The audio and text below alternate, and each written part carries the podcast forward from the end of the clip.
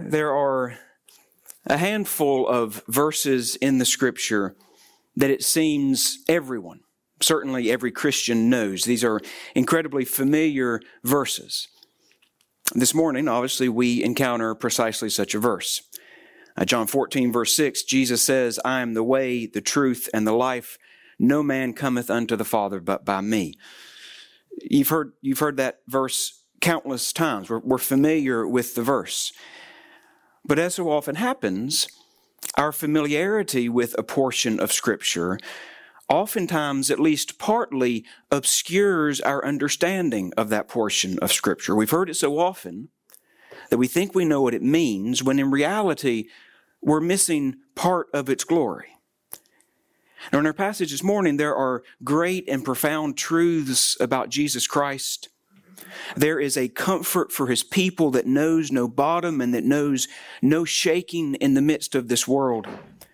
As we find this morning, Jesus is the way, the truth, and the life, and that steadies his people. Now, the first thing that we need to see in the passage is that Jesus is the way. Look with me at verses 1 through 6 of the passage.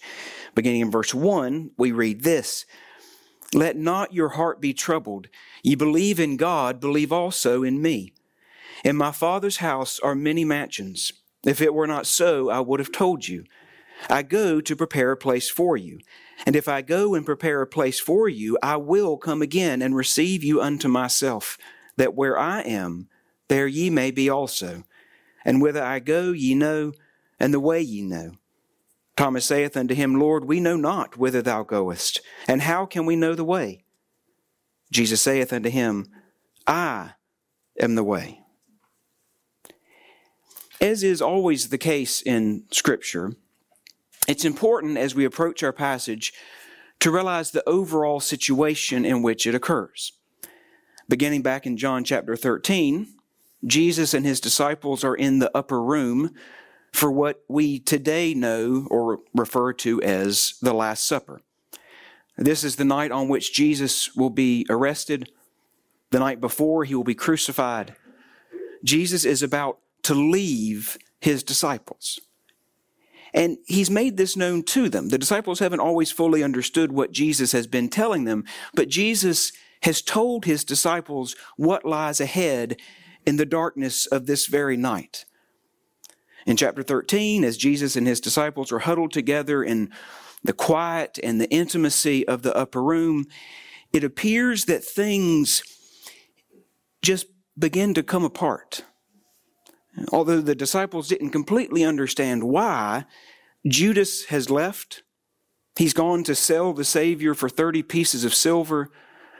Peter, full of bravado, has told Jesus that he will never deny him only to have Jesus tell him that before the morning dawns, he'll deny Jesus three times. As John chapter 14 begins, things are at a low point. The disciples have been confident, they've been following this man, Jesus, but the events of the preceding days, the events of that night, they seem to have sent tremors through their confidence. Jesus realizes that. Verse 1 of chapter 14, Jesus charges them to be at peace, to keep their minds and their hearts from tumult and from worry. They believe in God. They must believe in Jesus. They must trust Jesus as well. See, this is when it's hard to trust. When your expectations seemed hollowed out, the uncertainty starts to crowd in, but Jesus tells his disciples to trust him, to believe in him. And he doesn't just command his disciples to be at peace. It's not some bare command. He goes on to give them something to support that peace. He goes on to give them some thing on which to lean. In verse 2, Jesus tells the disciples that in his Father's house there are many dwellings. You know, some translations including the authorized version that I'm using, say that in the Father's house there are many mansions. And when we read of there being many mansions, we tend to visualize, at least if you're like me, uh, multiple detached homes, a city filled with opulent homes. But what Jesus actually says is more like what we might envision when we think of there being many dwelling places. Something much more like a, a, massive home, the house of the living God, filled with room upon room upon room, enough rooms for all of the people of God to come and to dwell not in their own house, but in God's house. Not in their homes, in His. That's Jesus' main point, that there is ample room in the house of God for all of God's people. And as Jesus tells the disciples, still there in verse 2, he's going there to prepare a place for them. Now, here, of course, Jesus isn't saying that he's going to the house of God, and once he gets there, he'll prepare a room for his disciples as if he'll make their bed, tidy up their rooms, make sure the light works. No, the language that Jesus uses means that it is precisely his going there that will prepare a place for them. Jesus is going to his Father, and by going there, he will be preparing a place for his people. Who is able to dwell in the house of God? David asks precisely that question in Psalm 24.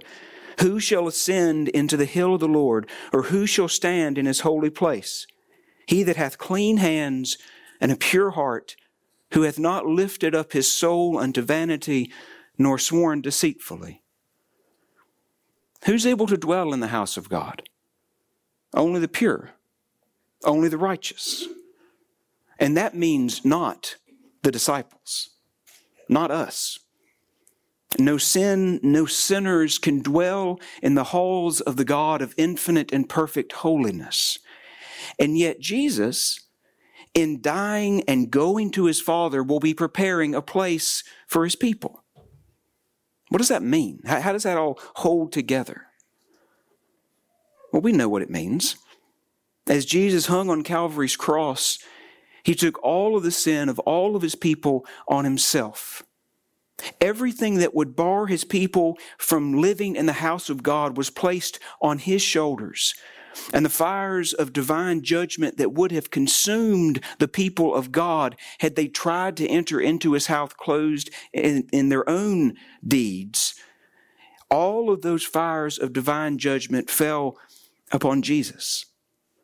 All the sin that Jesus himself hates all of the sin that is completely contrary to who Jesus is was placed on him. The scriptures tell us that Jesus became that curse. And the judgment of God was poured out until that sin was no more, until it was completely consumed and finished in the judgment of God. And having taken the sin of his people upon himself, Jesus then gives his people his own righteousness the righteousness that actually makes a man or a woman welcome in the house of God. Jesus places it upon his people. And he does all of this by being their substitute, by dying in their place, by going to his Father the next day.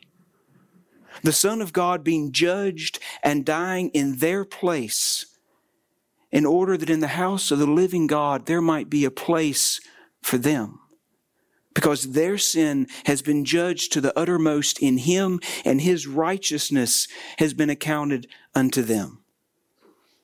That's what Jesus means when he says that he goes to prepare a place for them. He goes in order that in the house of the living and holy God, there might be a place for a Peter who will deny that he even knows his Savior. Jesus here has offered to his disciples the most profound of comforts. For these men huddled, scared in an upper room, there's room for them in the house of the living God. But as we see in verse 5, the disciples seemingly almost completely miss what Jesus means. In verse 5, Thomas speaks up, but he doubtlessly asks a question that's on everyone's mind. And he says, Lord, we know not whither thou goest, and how can we know the way? Thomas has asked for instructions on how to get to the house of God. What's the way there? When we go out into the street, which way do we turn? How do we get there? And it's in response to that question that Jesus says in verse 6 I am the way. How do you get to where Jesus is going? How do you get to the house of God? You get there in Jesus. The way to be in the presence of the living God, the way to have a place in the house of God is Jesus. You hear that carefully. Jesus doesn't point the way. Jesus doesn't show the way. He doesn't teach the way. Jesus himself is the way. Jesus brings a man, a woman into the house of God. Not their work, not their obedience, not their reputation, not their grasp of Reformed doctrine, their eloquence in the pulpit, not even their faith, but Jesus. Jesus is the way.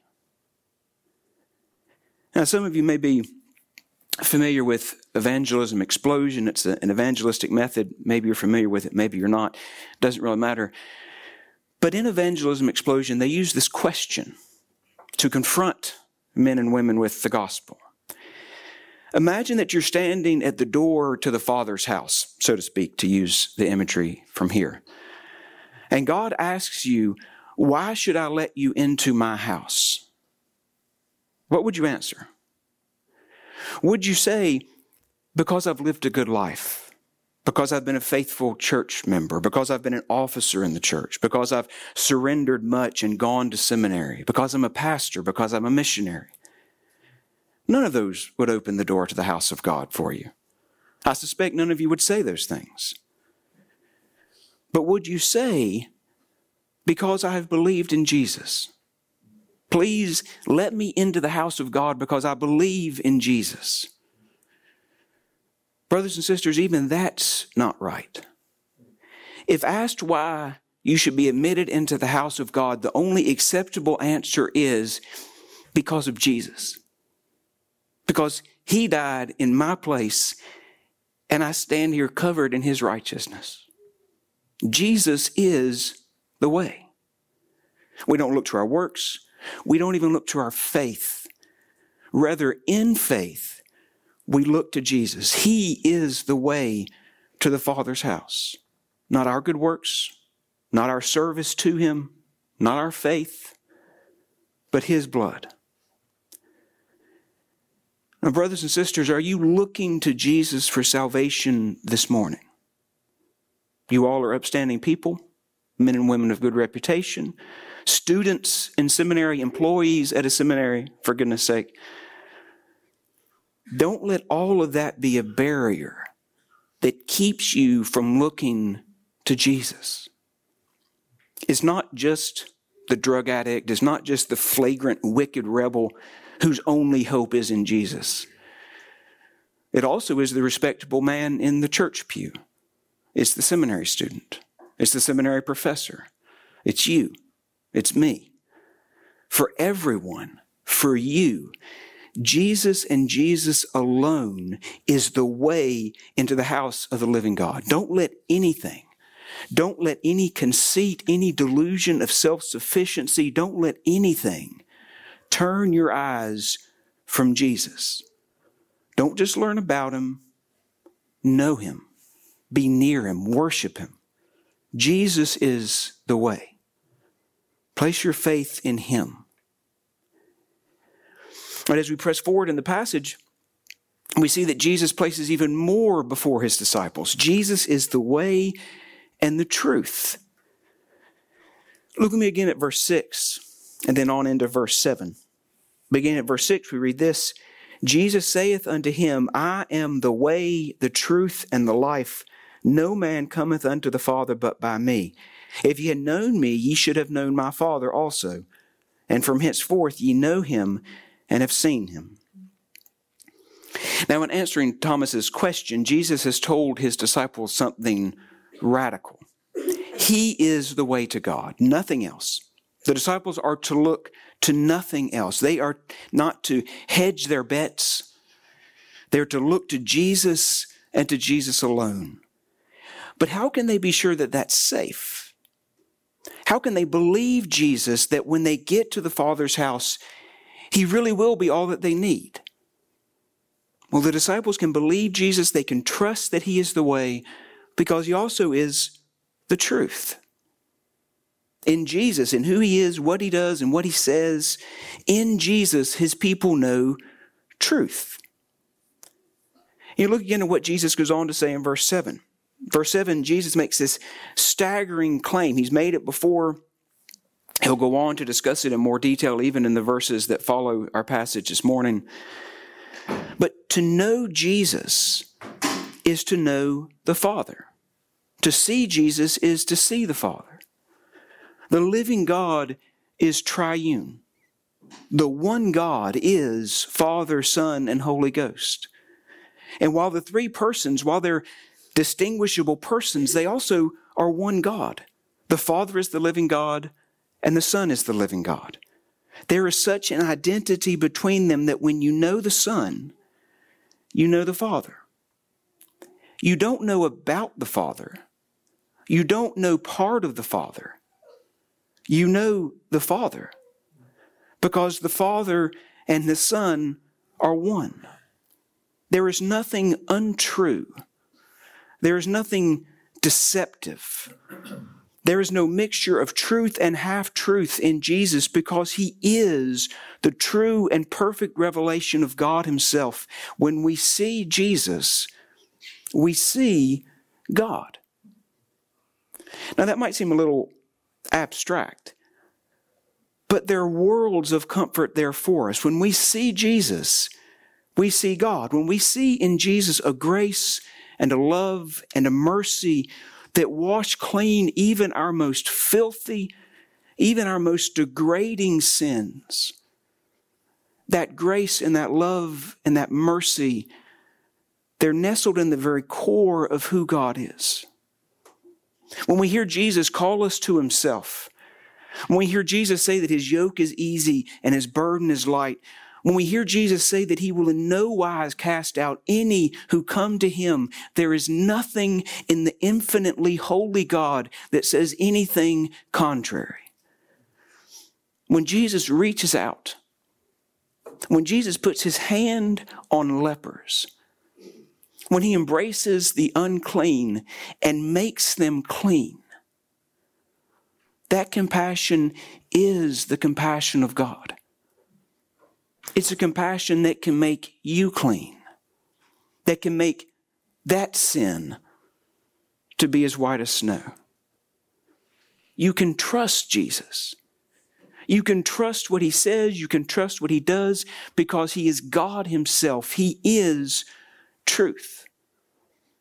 In a world that lies, a world that deceives, there's comfort there.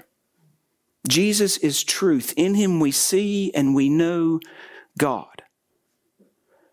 But don't miss the challenge there either. Repeatedly in the scriptures, Jesus calls sinners to repent, to change. He calls his disciples to obey his commandments, to strive for the holiness of God himself, to show that they love him by keeping his commandments. You can't read the Gospels and miss the simple fact that obedience matters to Jesus. The holiness of the lives of his people matters to Jesus, and Jesus is truth.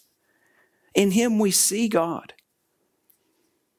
This morning, if your mind, your heart, if it tells you that your pet sin, you know, that habit that's just kind of a part of your routine, that stubbornness that has marked your whole life, that habit, that habit of gossip that comes so naturally, those lustful looks that just seem to happen, that anxiety, that self absorption that you just can't help, that pridefulness that looks down on others.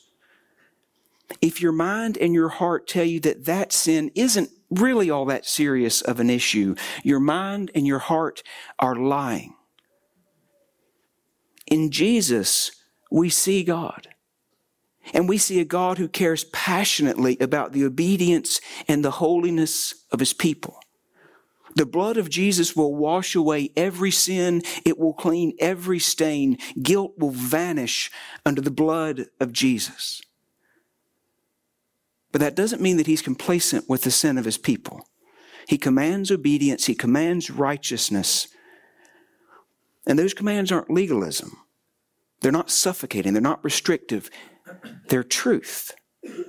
Because Jesus is truth. He is the way and the truth. But Jesus doesn't stop there. Continuing on, we find that Jesus is the way, the truth, and the life. You look with me at verse 3 of the passage. Verse 3, Jesus just has spoken about going to his Father's house to prepare a place for his people. And then we read in verse 3 And if I go and prepare a place for you, I will come again and receive you unto myself, that where I am, there ye may be also. Jesus is bound for the Father's house, but he won't be alone there. If Jesus is going to prepare a place for his people, then obviously he'll bring those people to himself. Jesus won't prepare a place for his people only to neglect bringing them to that place that he's made for them. That's what he wants the disciples to realize. If he's undertaking this effort to prepare a place for them, it is guaranteed that he will bring them to that place. In verse 3, Jesus speaks specifically of coming again, receiving his people unto himself. Jesus here obviously has in view his return and judgment at the end of the age. This very moment, Jesus is enthroned in heaven above. And those who have died in him, their bodies are in the grave, their souls are in his presence. But there's coming a day when history will implode, when everything will have been completed, when Jesus will return to the earth in judgment and in glory. In 1 Thessalonians chapter 4, we're told that on that day, on the day when Jesus fully comes again, the bodies of his people will be ripped from the grave. They'll be reunited with the souls of his people. And both those who are living and those who had died at the time of Jesus' return, the whole body of Jesus' people will stand with him in the new heavens and the new earth forever to live in the immediate presence of the triune God and to live there forever. To know a life without limitation, without bound, without confinement through all of eternity. Because of Jesus Jesus is life. Life stronger than the grave. Life more glorious than our most sumptuous dreams. Life filled to overflowing with the love and the bliss of God Himself. The disciples don't need to worry about what lies ahead for them. They needn't worry if, as Thomas asks, they seem unsure of where to go and what to do, because Jesus is life. And in him, they have the fullest measure of life everlasting. Life isn't some external commodity that Jesus gives to them. Life is him. And if they have him, they have life. Brothers and sisters, the same is true this morning. Jesus is life. You know, all of us fret. We all worry. You know, what if this happens? What if that happens? What if this thing falls through? What if this thing unravels like that other one did? But if you have Jesus, you have life. Life greater than anything in this world, life more abundant than any disappointment, life more unshakably secure than any doubt, any anxiety. If you this morning seem in the thick of life, activities, busyness, work, family, moments that disappear into days that then evaporate into months. If you're in the midst of busyness and decisions and changes, family, career, if you're in the midst of all of what seems to be the busyness of life, don't let that activity take your eyes off of life. Because life is in Jesus. He is the life. Life isn't in work or even in family or in future plans Life is in Jesus. If this morning your body is failing, The ravages of sin are closing in. The flesh is giving way. You feel tired. You feel weak. Don't despair. Life is in Jesus. Life isn't in your health. Life isn't in your productivity. Your life depends nothing on your next breath because life isn't in breathing. Life is in Jesus. Don't let death, all of the ravages and the weaknesses that all of us know because we live in a fallen world, don't let death take your eyes off of life or empty your days and your thoughts of joy because in Jesus you have life. Jesus doesn't just guide or help with life. He is the life. Jesus is the way, the truth, and the life. Now, all of these things, remember, all of these things Jesus says to his disciples for a reason. He doesn't just give them this out of the blue, they've asked him a question. The disciples have asked Jesus a question, and in response to that question, Jesus has said that He is the way and the truth and the life. And that simple fact that fact that very often gets overlooked confronts us with the final thing that we need to see this morning. Jesus is the way, the truth, and the life, and that steadies his people.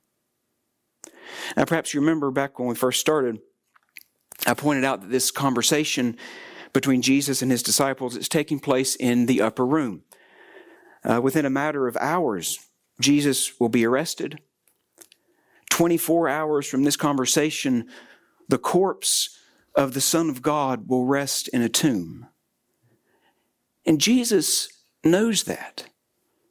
He knows everything that lies in between. He knows the brutality and the humiliation that he'll suffer at the hands of his captors. He knows the searing physical pain that he will endure. He knows the mental anguish that will tear at him.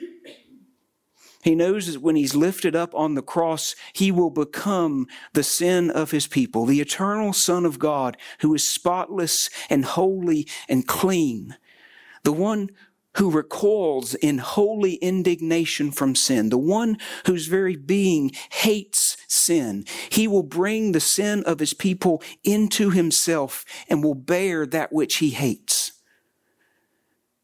And as the accursed one, he will bear the unmitigated wrath of God against the sin of his people. All of it. Everything from Adam's first rebellion to the adultery and murder of David to the treacherous, betraying denials that Peter would utter that very night, all the way to your own anger and resentment all of the sin of all of his people would be in Jesus, and his body and his soul would be the very ground upon which the holy wrath of God consumed the guilt of his people. And Jesus knows all of it. He knows what the coming hours hold. For all of eternity, he has been in perfect and unbroken fellowship with his Father, but he knows that in the coming hours, his Father will be with him. He'll be in fellowship with him, but it will be in judgment. The one who loved him and the one whom he loved with a perfect love would be his just tormentor. And Jesus knows it and with all the depths of the horrors of hell itself stalking toward him, Jesus stops to comfort his disciples. Do you see the selflessness, the love for his disciples that Jesus displays here? Jesus' disciples are scared, they're uncertain. And even with the shadow of Calvary creeping over him, Jesus wants to steady them. He doesn't want them to be scared. He doesn't want them to be uncertain. He doesn't want them to waver in the darkness that he knows lies ahead. Jesus wants them to know that when everything else seems to be falling away, when every other foundation seems gone, when they feel themselves to be hunted and hated and alone, Jesus wants them to know that when it seems like a dead man on a tree is all that they have left, He is. And He's everything. If the cheers of the crowd have silenced, that's fine.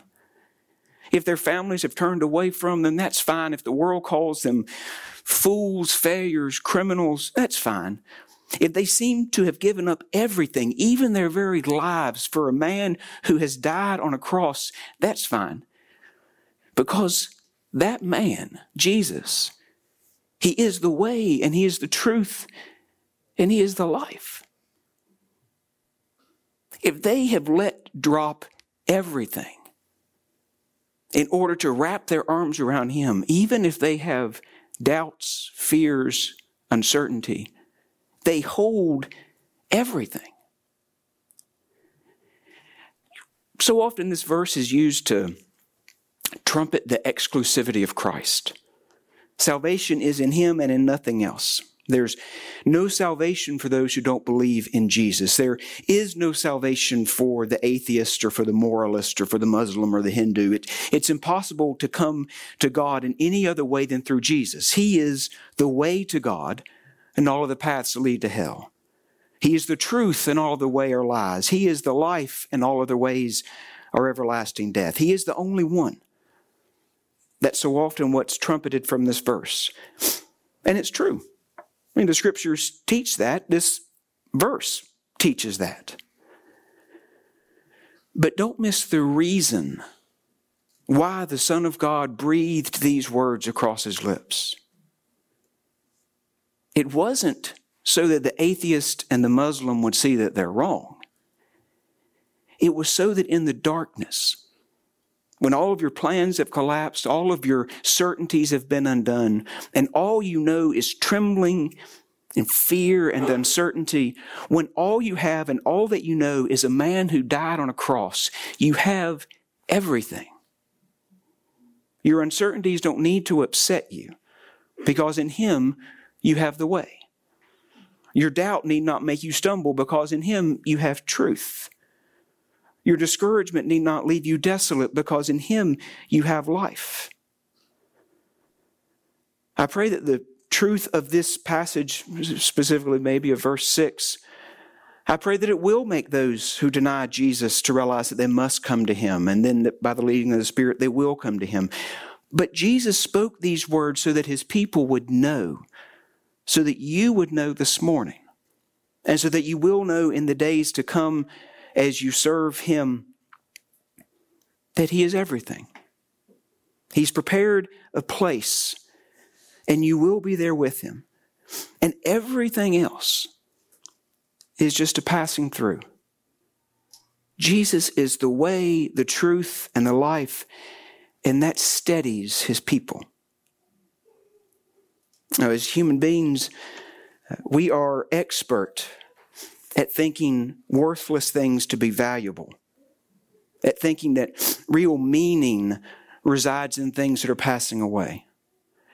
We think that our careers, our possessions, our plans, our families, we think that all the things of this earth are what matter. And having them and having them precisely as and precisely when and precisely how we want them is what brings us confidence. It's what lifts us up. But all those things are passing away. They'll crumble to the ground. If not this week, then next year, 10 years from now. It's Jesus who matters. It's Jesus who ought to be our life and our confidence. I pray and I hope that all of you have lives and ministries filled with joy, filled with satisfaction. But I hope that that abundance never obscures your realization that Jesus is all that ultimately matters. Jesus is the way, the truth, and the life, and that steadies his people. May Christ be everything to us, even as we wait his return to bring us where he is. Amen. Let's pray.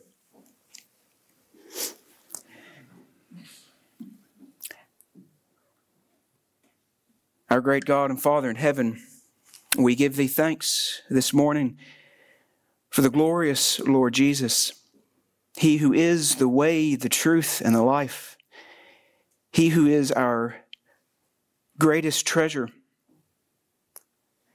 our Redeemer, he who is indeed our life. Now forgive us, O Lord, that we are so easily beset with uncertainties and fears that we so quickly look to and treasure and steady ourselves by the things of this world.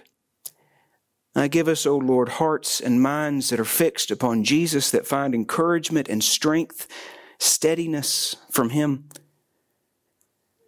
We pray, O Lord, for thy blessing upon uh, the ministries and the lives of everyone here, both today and in the years to come. I bring great fruit, we pray, be preparing all of us even now that we might more faithfully minister the Lord Jesus to others. By thy Spirit, bring mighty fruit from those labors. Get glory to thy name through it. We ask, O Lord, that even in abundance of blessing, thou wouldst make us always to be men and women who treasure Christ above all, who walk in his ways, and who love and worship him with hearts that have been cleansed by his blood. And we ask, O Lord, for thy blessing upon us uh, in the day that lies ahead. May the words of our mouths and the meditations of our hearts be acceptable in thy sight, O Lord, our rock and our Redeemer. For we ask it in the beautiful name of Jesus. Amen.